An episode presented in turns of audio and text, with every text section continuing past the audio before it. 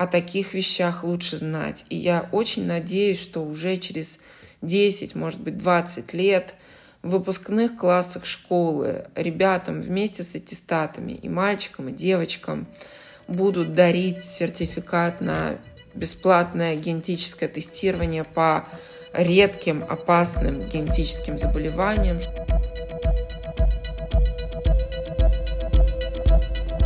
Всем привет! Это «Редкие новости» – проект Центра развития благотворительности «Благосфера» и «Новой газеты» о людях, которые живут в России с редкими заболеваниями. Такими в России, напоминаем, считаются заболевания, имеющие малую распространенность – не более 10 случаев на 100 тысяч населения. Меня зовут Виктория Адисонова, я журналист «Новой газеты», и сегодня мы поговорим с Ольгой Гремяковой, психологом, учредителем фонда «Гордей» и мамой Гордея, мальчика с миодистрофией Дюшена. Мышечная дистрофия Дюшена считается частым редким генетическим заболеванием. Дюшен вызывает прогрессирующее повреждение и возрастающую слабость мышц тела, что со временем приводит к глубокой инвалидизации ребенка и его смерти из-за сердечной или дыхательной недостаточности. Дюшен называют генетическим убийцей мальчиков номер один, поэтому, как вы понимаете, разговор будет непростым, но мы будем рады, если вы дослушаете его до конца. Оля, привет! Привет. Давай начнем, наверное, с самого такого нашего типичного вопроса для э, нашей серии подкастов. Э, вот когда тебя спрашивают, что такое миодистрофия Дюшена, вот как ты объясняешь людям, которые, может быть, вот впервые слышат об этом заболевании? А, ну, первое, что я, как правило, говорю, я говорю, что миодистрофия Дюшена — это генетический убийца мальчиков номер один. Иными словами, это довольно частое, редкое заболевание. Примерно один из трех с половиной пяти тысяч новорожденных мальчиков и одна из 50 миллионов девочек — рождается с миодистрофией Дюшена. То есть среди девочек э, это тоже очень редко, но, возможно, встречается? Да. А также я говорю о том, что это заболевание на данный момент неизлечимое, прогрессирующее со временем и фатальное. То есть Дюшен э, конечном итоге отнимает у человека жизнь. Примерно вот до скольких лет э, в России в среднем доживают дети, а, ну, может быть, вот с какой-то поддерживающей терапией, если таковая существует? А в среднем в России юноши с миодистрофией Дюшена доживают, насколько мне известно, до 21 года. И их жизнь делится на две половины. Первая половина, когда они еще могут ходить, достаточно физически активные, а, как правило, социализированные, то есть ходят в школу, гуляют с друзьями. Конечно, отличаются от обычных детей, но все-таки мы можем говорить о том, что их жизнь в большей или меньшей степени похожа на жизнь обычного ребенка. И а, в какой-то момент а, происходит срыв компенсации.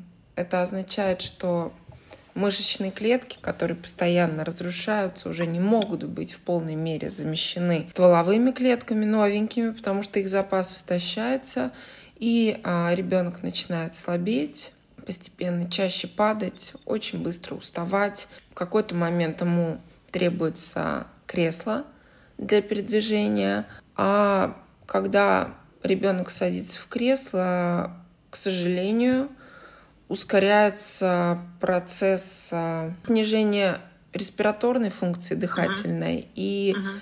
сердечной деятельности тоже там uh-huh. есть ухудшение, потому что и диафрагма, и межреберные мышцы, и сердце — это тоже мышцы. И когда uh-huh. ребенок садится в кресло, к сожалению, нарастает постепенно вот эта симптоматика, вот это вторая часть жизни.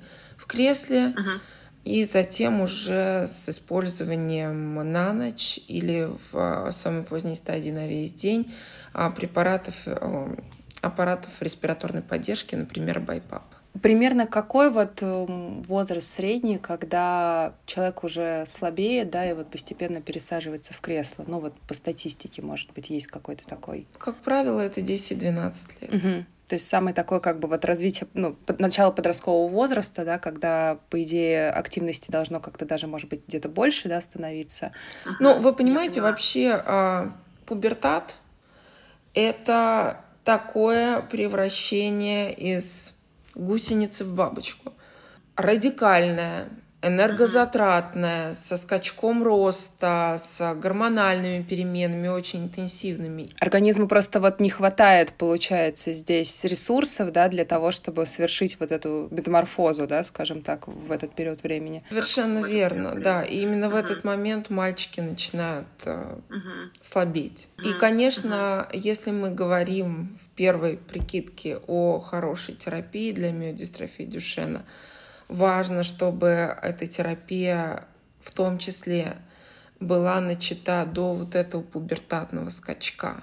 Потому что если ребенок способен этот скачок спокойно перенести и вырасти, и измениться гормонально, то потом, скажем, врачи говорят о том, что прогрессирование заболевания уже не так драматично, если мы ребенка смогли поддержать перед пубертатом. А вот смотри, ты сказала, да, что в России в среднем они доживают до 21 года. А что происходит на Западе? То есть насколько там успешнее или неуспешнее практика вообще э, диагностики, терапии и так далее? В Италии средний возраст постановки диагноза 3 года, в США 4,5 года, в Великобритании, насколько я помню, 5 лет, в Чили 5,5, а в России 7-8 лет.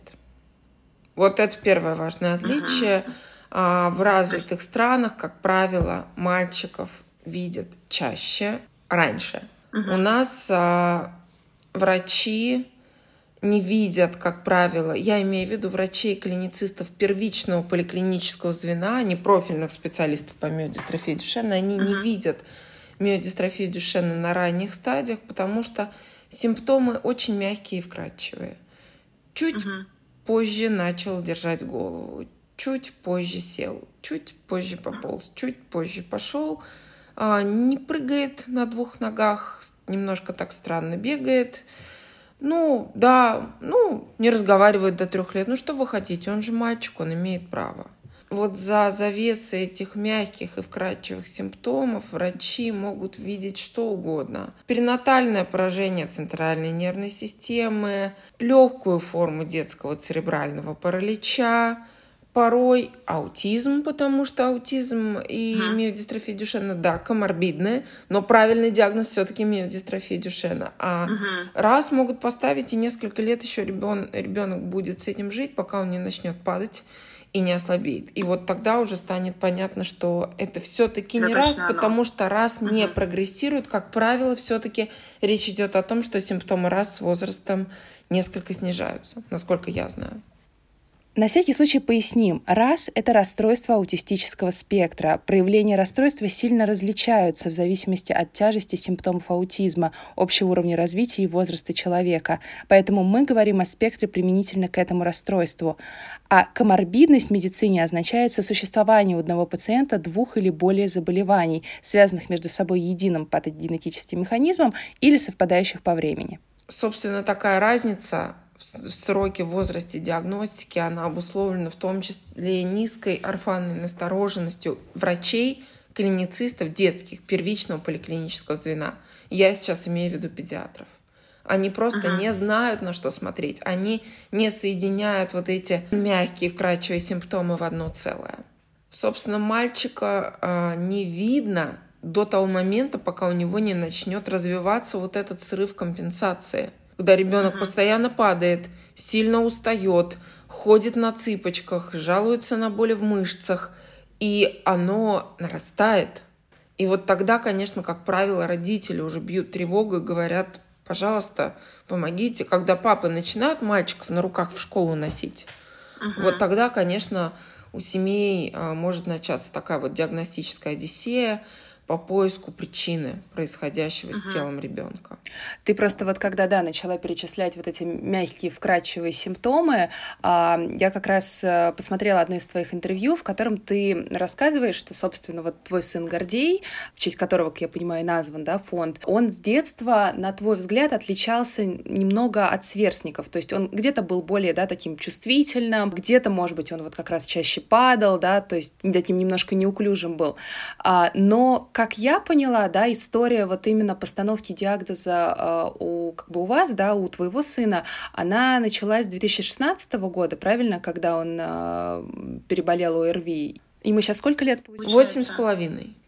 Надо сказать, что Гордей, в общем, практически сразу отличался от э, обычных детей. Он, э, по-моему, до полутора или двух месяцев не держал голову.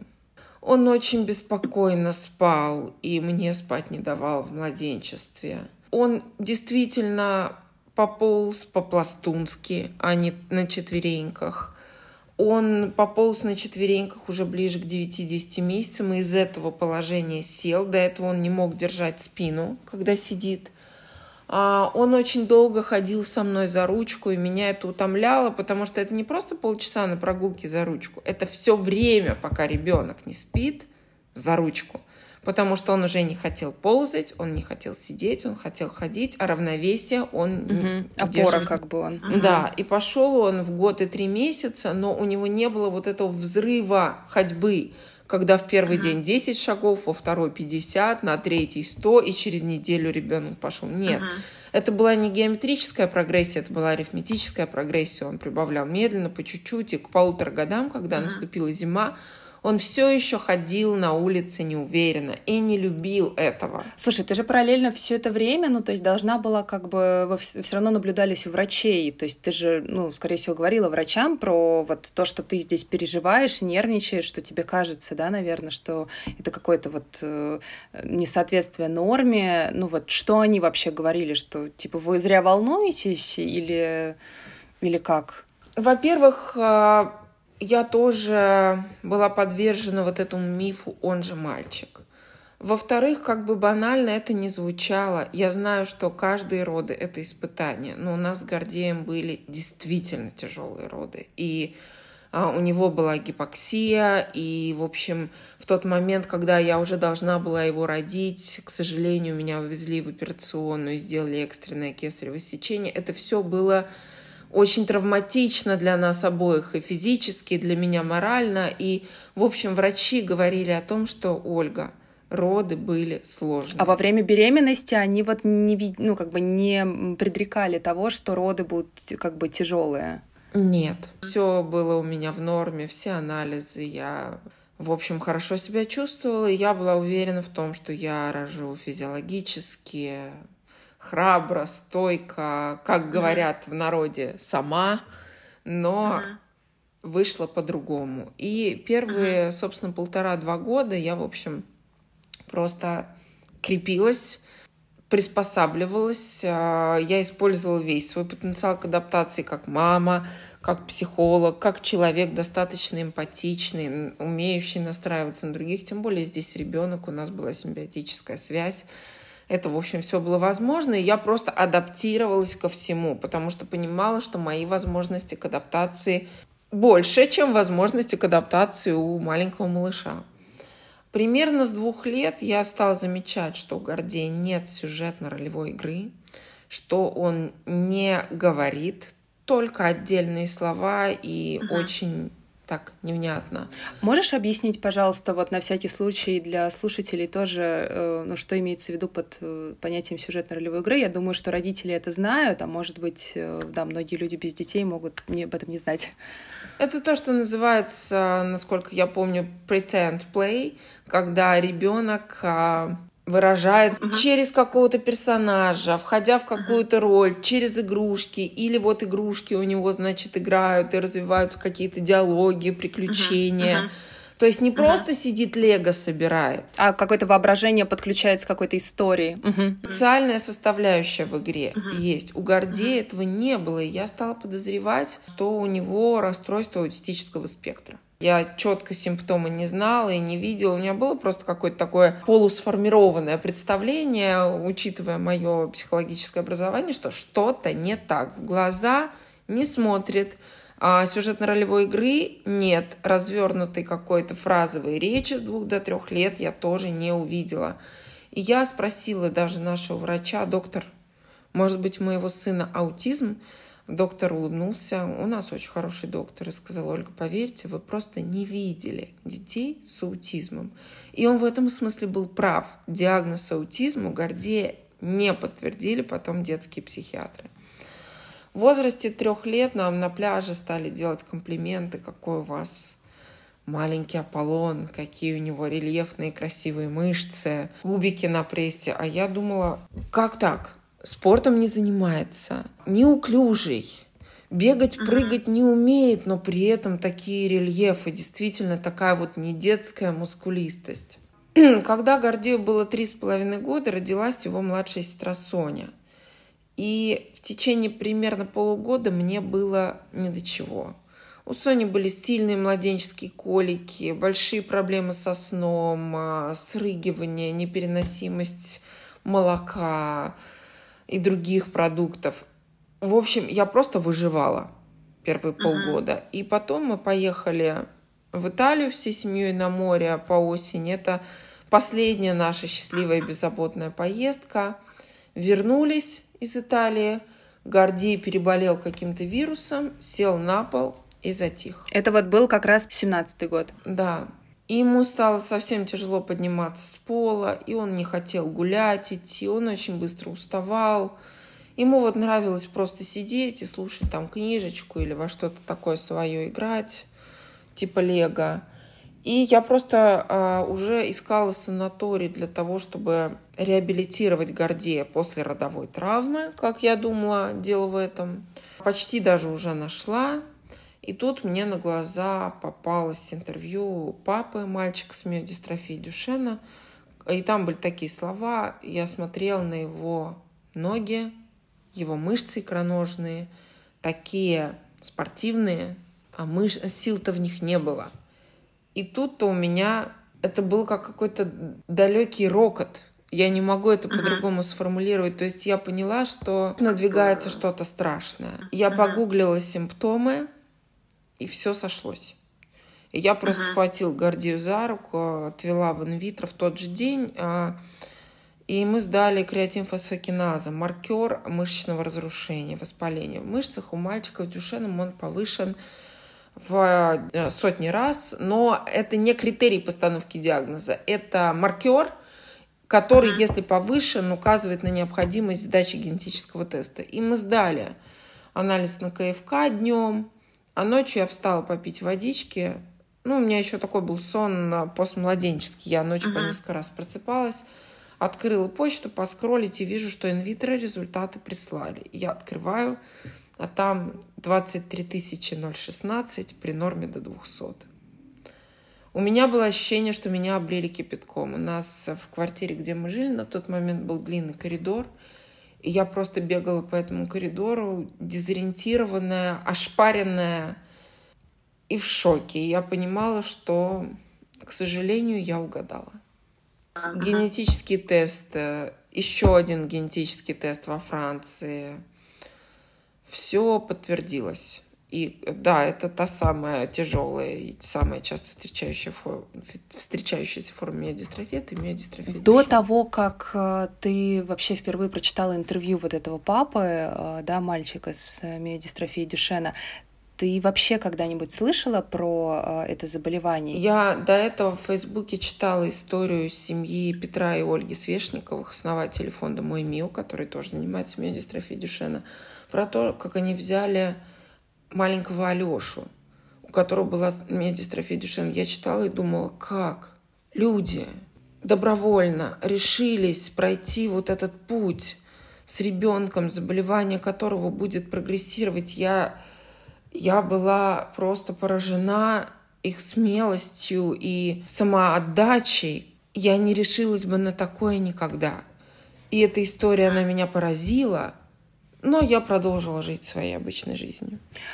То есть, как бы кажется, да, как будто бы вот какое-то такое заболевание, особенно редкое заболевание, да, оно никогда тебя не коснется, то есть оно, может быть, пройдет мимо и так далее. Вот э, стоит ли все-таки, на твой взгляд, э, как-то вообще э, родителям, ну, в том числе особенно, да, там, если ты э, планируешь беременность, или вообще вот людям даже без э, как бы привязки к тому, что хотят они появления детей, да, там или нет, а знать вообще как-то вот о редких заболеваниях и как-то тоже, может быть, на эту тему людей стоило бы просвещать. Я считаю, что это важно. И, в общем, как мама, которая, не зная передала своему ребенку смертельное заболевание генетическое. Если бы у меня была возможность сделать осознанный репродуктивный выбор, я здесь имею в виду знать, что я носитель мутации uh-huh. в гене дистрофина и использовать современные репродуктивные технологии. Не отказ от uh-huh. рождения детей, а uh-huh. именно осознанный репродуктивный выбор. Например, ЭКО с предимплантационным скринингом эмбрионов. Я бы выбрала uh-huh. вот этот путь. И у меня есть старшая девочка, ей 18 лет, и на 18-летие я подарила Даше панель генетического тестирования, потому что, на мой взгляд, о таких вещах лучше знать. И я очень надеюсь, что уже через 10, может быть, 20 лет в выпускных классах школы ребятам вместе с аттестатами и мальчикам, и девочкам будут дарить сертификат на бесплатное генетическое тестирование по редким опасным генетическим заболеваниям, чтобы они могли делать такой выбор, чтобы они могли контролировать риски. И, конечно, если бы мы имели возможность всех женщин проверить на носительство мутации гена дистрофина, мы бы могли попытаться снизить рождение детей с миодистрофией Дюшена, скажем, вдвое.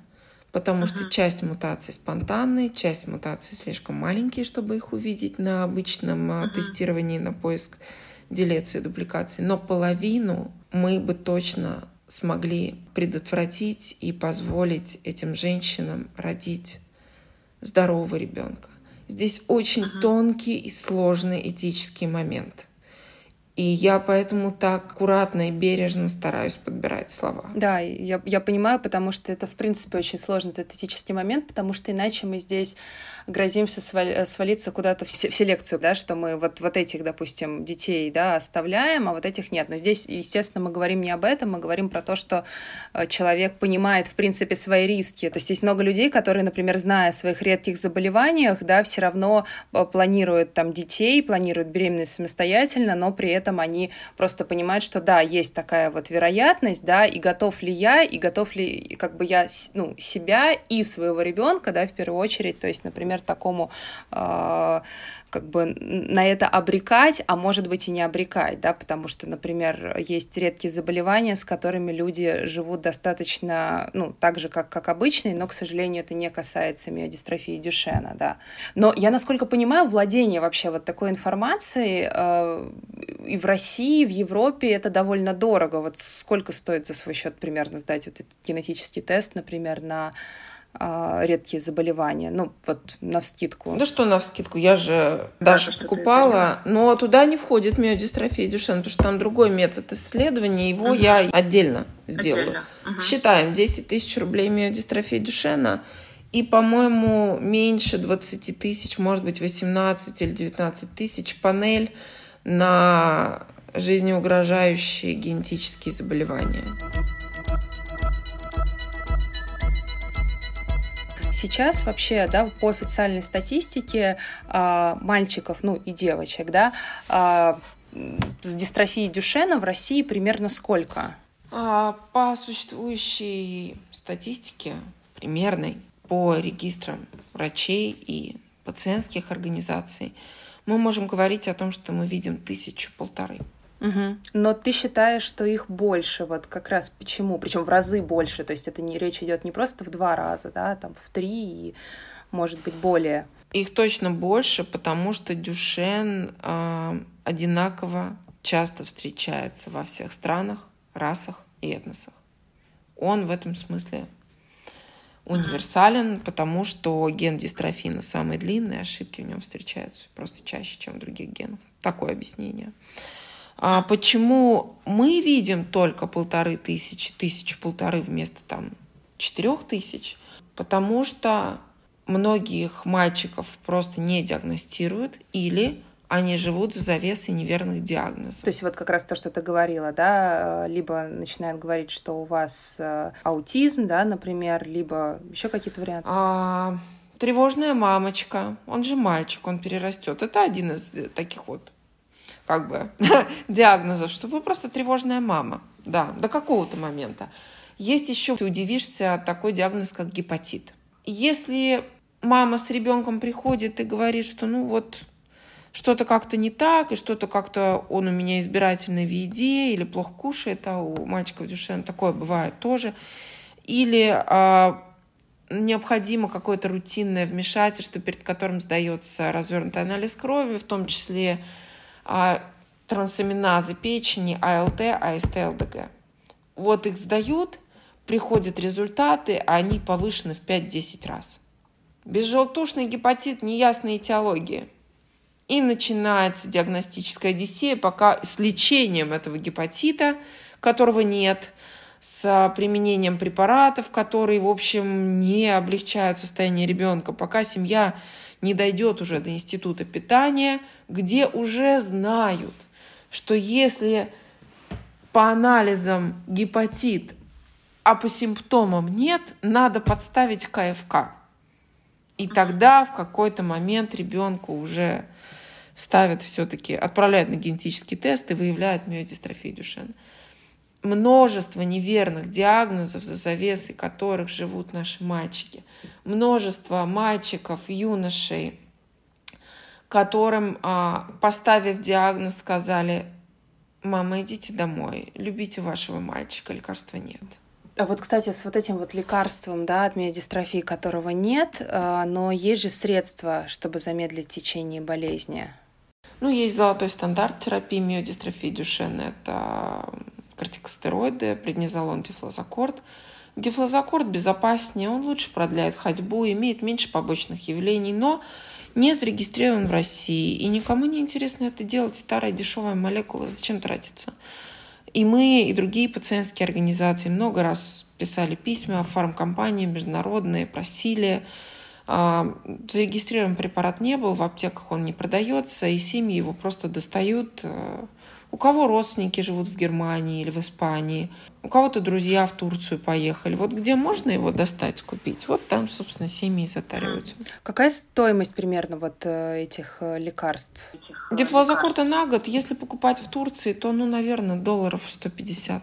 Но есть еще препараты таргетные, то есть подходящие для определенных мутаций, которые замедляют прогрессирование заболевания.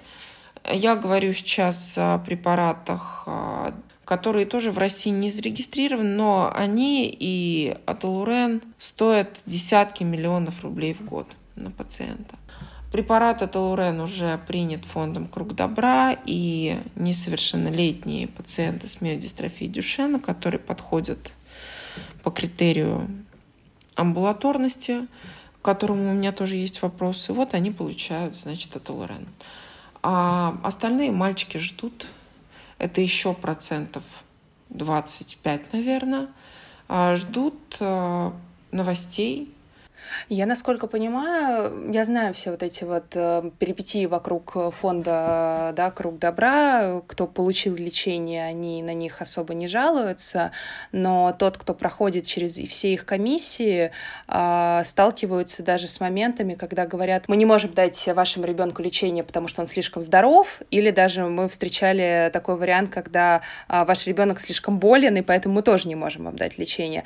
Значит, что касается вы слишком здоровы, вы слишком больны, фонд «Круг добра» работает по утвержденным экспертами критериям.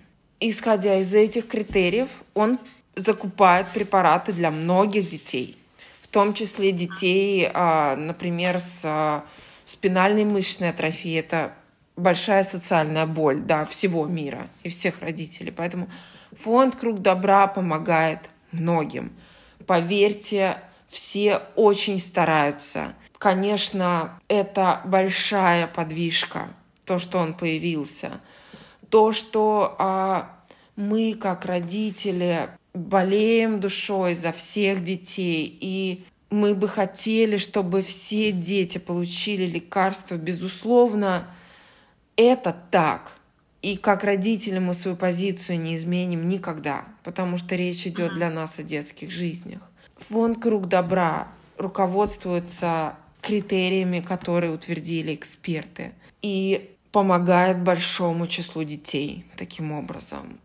Но по тем или иным причинам к сожалению, всегда будут те, кто под эти критерии не попадет. Кроме того, фонд «Круг добра» помогает детям до 18 лет. А что потом? Этот вопрос uh-huh. уже назрел, и Александр Евгеньевич Ткаченко, конечно, заинтересован в его решении, как и все мы. Ольга говорит об учредителе фонда «Круг добра» Александре Ткаченко. Потому что получается, что ребенку начали давать препараты, 18 лет исполнилось все. А что изменилось? Uh-huh. Он uh-huh. все так же болен. Поэтому боли много и эмоций, понимаете, не вокруг фонда круг добра, uh-huh. а вокруг детей с тяжелыми заболеваниями uh-huh. и потом тех детей, которые становятся взрослыми, им тоже нужно лечение. Uh-huh. Это просто очень острая, болезненная и травматичная для всех uh-huh. история. Uh-huh. Вот, кстати, да, как раз про то, что круг добра, да, он как-то, наверное, больше стал на слуху э, благодаря помощи, ну, в первую, наверное, очередь, да, э, людям, у которых дети э, со спинальной мышечной атрофией, да, со СМА. Вот, насколько я понимаю, пациентов с Дюшеном, их примерно столько же должно быть, да, если вот условно все выйдут из сумрака, да, сколько и со СМА. Вот как раз то, что ты еще говоришь, да, что Дюшен это достаточно такое частое редкое заболевание.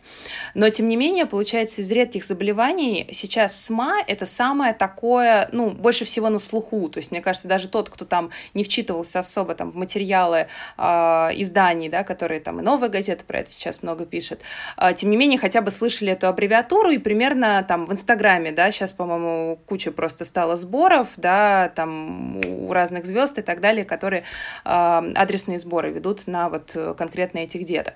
Э, разрабатываются какие-то новые даже препараты именно для, пациентов с астма.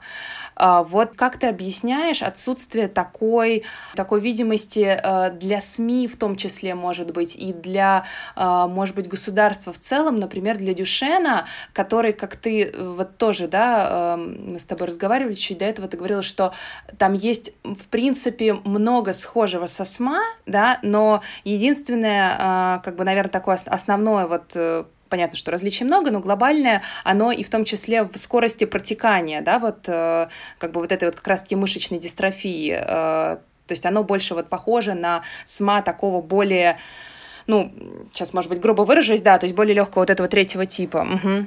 Как ты объясняешь такое? Ну, во-первых, я уверена, что мы будем следующие что а, да, действительно, хедлайнер орфанной революции – это спинальная мышечная атрофия, жестокое заболевание, быстро отнимающее у детей навыки двигательные, потом и жизнь. И в то же самое время ПАСМА – самые большие подвижки с разработкой терапии. Самые большие – я сейчас буду рассказывать упрощенно. Я уверен, что Оля Германенко поймет и простит. Речь идет об учредителе и директоре фонда «Семьи СМА», который помогает людям со спинальной мышечной атрофией и, э, соответственно, их родственникам. Потому что я буду говорить просто, обобщая, и, может быть, не совсем буду точна в деталях, но общую картину я создам. Почему для а, СМА есть лекарства, а для Дюшена нет? Первое – группа клеток, которые разрушаются. А если мы говорим про спинальную мышечную атрофию, это моторные нейроны, до них можно достать лекарством интратекально, а, то есть местно, и их сравнительно небольшое количество, они в одном месте, и они человеку даны от рождения, и они не поменяются. И если успеть вот эту ограниченную группу моторных нейронов вылечить, чтобы они не разрушались, а, например, сделать зелгенсма, а, который на вирусном векторе принесет в клетку инструкцию по синтезу определенного белка, который скорректирует вот эту мутацию в гене СМА. Кстати, мутация у всех практически у 95% одна. Так вот, если это быстро сделать, то нейроны как бы ну, законсервируются, что ли и останутся. И а, это радикально поменяет траекторию течения заболевания. Если мы говорим про миодистрофию Дюшена, 40% всех клеток тела, мышечные клетки везде. Язык – это мышца. Межреберные мышцы, диафрагма – мышца. Желудок, кишечник – там тоже есть гладкая мускулатура. Пальцы – мышцы. Везде. Мы все пронизаны мышечными клетками. Почти половина всех клеток тела – это мышечные клетки. Они не даны от рождения раз и навсегда. Они меняются, они обновляются. И если мы один раз введем лекарство и даже до всех достанем, то со временем они будут заменяться на мышечные клетки с мутацией, которые будут поставлять надкосница стволовые клетки, которые будут становиться мышечными. Это первая разница. Понимаете, да? Небольшое количество клеток от рождения на всю жизнь и почти половина всех клеток тела, которые еще и меняются. Это первое важное различие. Для изобретения лекарства, для создания лекарства это имеет значение. Второй момент. Размер гена. Представим себе несколько слов, написанных на, ну, в программе Microsoft Word, и пару страниц текста. Это разный объем. И примерно так же соотносится ген СМА с геном миодистрофии Дюшена. Наш ген самый большой а, белковый ген в теле человека. В полторы тысячи раз больше, чем ген СМА. И поэтому маленькую инструкцию для маленького гена СМА очень легко на вирусный вектор посадить. А вот такую инструкцию для гена дистрофина, чтобы там правильно пошел синтез белка, полностью упаковать на, например, вирусную частицу нельзя. Можно только маленький кусочек. Мини- или микродистрофин. Но они только переведут Дюшена в Беккера в более легкую форму в самом счастливом варианте. А в СМА мы можем говорить, э, возможно, о более лучшем терапевтическом эффекте, но здесь только Оля скажет, это нам с ней надо садиться и разговаривать. А третий момент – разнообразие мутаций. У 95% пациентов с астмой одна мутация. У миодистрофии Дюшена описано уже более 10 тысяч мутаций в литературе. Бывают мутации, знаете, просто взяли кусок гена, хоп, переставили, ничего не убрали, ничего не добавили, ошибок вроде нет, ген целиком, ну вот. Там совершенно разнообразные штуки возможны, да. А далее по способу доставки генетической терапии, если мы говорим о генетической терапии, как я уже говорила, присма, например, интратекально, локально, тогда на лекарства не среагируют системные игроки типа печени и почек. Вот мы сюда ввели, нейроны моторные получили терапию. А мышцы, как доставить лекарства? Куда колоть? Естественно, нам нужна инфузия в общий кровоток.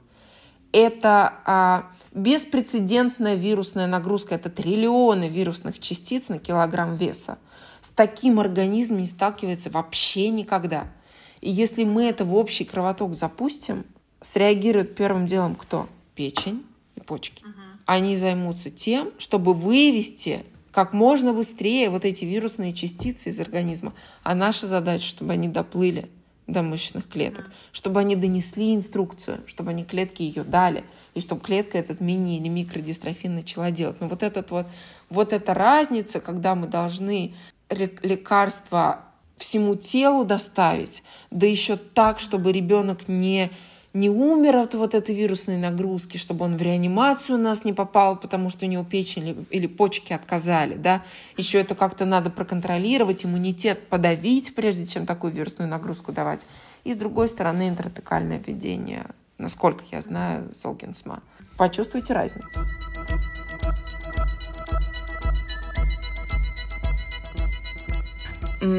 Когда, получается, Гордею поставили диагноз, ему было получается, сколько лет? Четыре с половиной года. Это вообще считается, как я понимаю, для России довольно ранняя диагностика. Да, но в мире в среднем диагноз ставится именно вот в этом возрасте. Вот сейчас как э, заболевание влияет на твою и на его повседневную жизнь? То есть как, может быть, изменилась ваша жизнь вот с момента э, постановки уже окончательного диагноза? Практически каждый день я делаю Гордею растяжки специальные. Это минут 40, может быть, час. Зависит от того, сколько у меня сил. И все. Я не беру таблетки, какие-то еще незначительные штуки. Но в целом, если говорить про каждый день конкретный, то только растяжки, ну и тутара на ночь специальная, чтобы растягивать голеностоп. Все. Конечно, я с Гордеем разговариваю о том, что он отличается от других детей. И с другими детьми я разговариваю о том, что Гордей от них отличается. Но в данный момент наша жизнь скорее самая обычная. И я понимаю, что сейчас э, У меня, ну, самое лучшее время в моей жизни, в жизни Гордея. Я даю себе в этом отчет. И uh-huh. я понимаю, что самое сложное для нас обоих еще впереди. А, такой, может быть, философский вопрос. Мы частично его, мне кажется, уже касались, когда ты рассказывала про свой фонд и про какие-то, может быть, тоже вещи, которые ты хотела бы, чтобы, да, там как-то изменились и с диагностикой и так далее. Но может быть, здесь просуммировать. Вот если бы у тебя была возможность как-то улучшить жизнь людей с этим заболеванием в России, да, жизнь родителей этих мальчиков, да, там, и девочек, что бы ты сделала в первую очередь? Наверное, я бы открыла в городах-миллионниках федеральные нейромышечные центры, которые работают по международным стандартам которые умеют делать мальчикам краткосрочные чекапы, которые умеют делать мальчикам и юношам реабилитацию, потому что она на разных стадиях миодистрофии Дюшена разная. А, я бы обеспечила максимально гладкий переход из детского паллиатива во взрослый.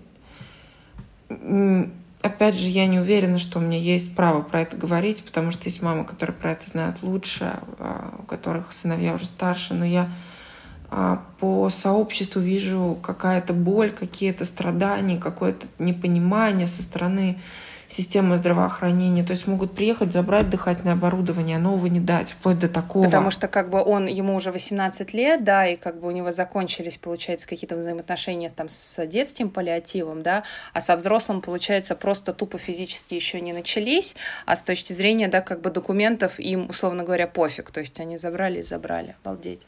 Там очень много боли и проблем. И это, конечно, то, что нужно тоже менять, чтобы семья и мальчик, извините, юноша не ощущали вот этого вот перехода, чтобы он готовился, готовился хотя бы за год или за два, потихоньку, постепенно, и проходил для семьи бесшовно, потому что, поверьте, семьям и так очень трудно. Еще, конечно, я а, сделала бы систему ранней диагностики при рождении или в год, как выйдет, чтобы предотвратить рождение второго ребенка в семье. Это трагедия всегда. И если мы можем ранней диагностикой понять, что в семье есть такой мальчик, потом проверить маму на носительство и предложить ей а, современные репродуктивные технологии, чтобы а, она могла родить здорового малыша, это надо сделать.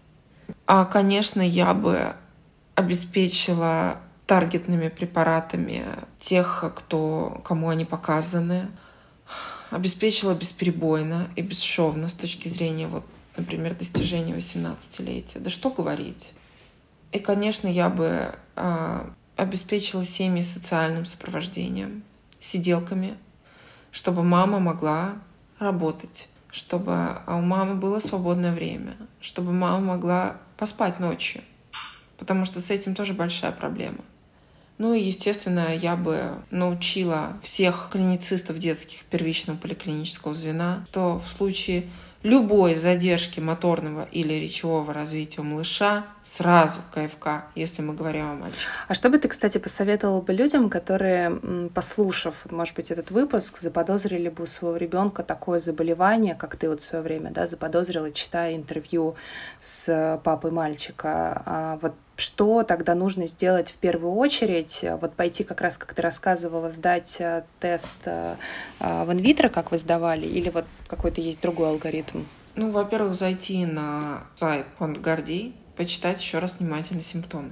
После этого, если вы понимаете, что хотя бы часть симптомов совпали, если мы говорим о мальчике, действительно, а, чтобы закрыть этот вопрос для себя раз и навсегда, потому что это редкое заболевание. Один мальчик на пять тысяч. Вот просто, чтобы раз и навсегда вопрос закрыть, сводить ребенка в лабораторию, например, в инвитро, сдать анализ на креатин, фосфокиназу общую, получить результат и э, надеюсь, что все, кто это сделает, получат результат там, в пределах 200-250 единиц для мальчика – там, по-моему, верхняя норма 249, и вот примерно эту цифру они получат. А, а в случае, если э, в анализе будет цифра больше 2000 единиц, э, позвоните мне. Мой номер на сайте указан. Так, такие два вопроса последние к тебе не как к психологу и не как к учредителю фонда, а, наверное, как к маме и, может быть, даже просто к человеку. А чего ты сейчас боишься вот больше всего? Мне больше нечего бояться. А о чем мечтаешь? Видимо, способность мечтать у меня пока обратно не отросла. Это был предпоследний выпуск подкаста «Редкие новости», который выходит в качестве спецпроекта подкаста «Не пустой звук». Наш последний декабрьский выпуск мы хотим посвятить обсуждению иногда наивных, но все-таки важных этических вопросов, связанных с этой темой. Героями этого эпизода станут врач и психолог. Если вы тоже хотели бы задать им свой вопрос о редких заболеваниях, пишите их в комментариях под постами в социальных сетях Благосферы и Новой газеты. Ссылки на посты мы оставим в описании. Берегите себя.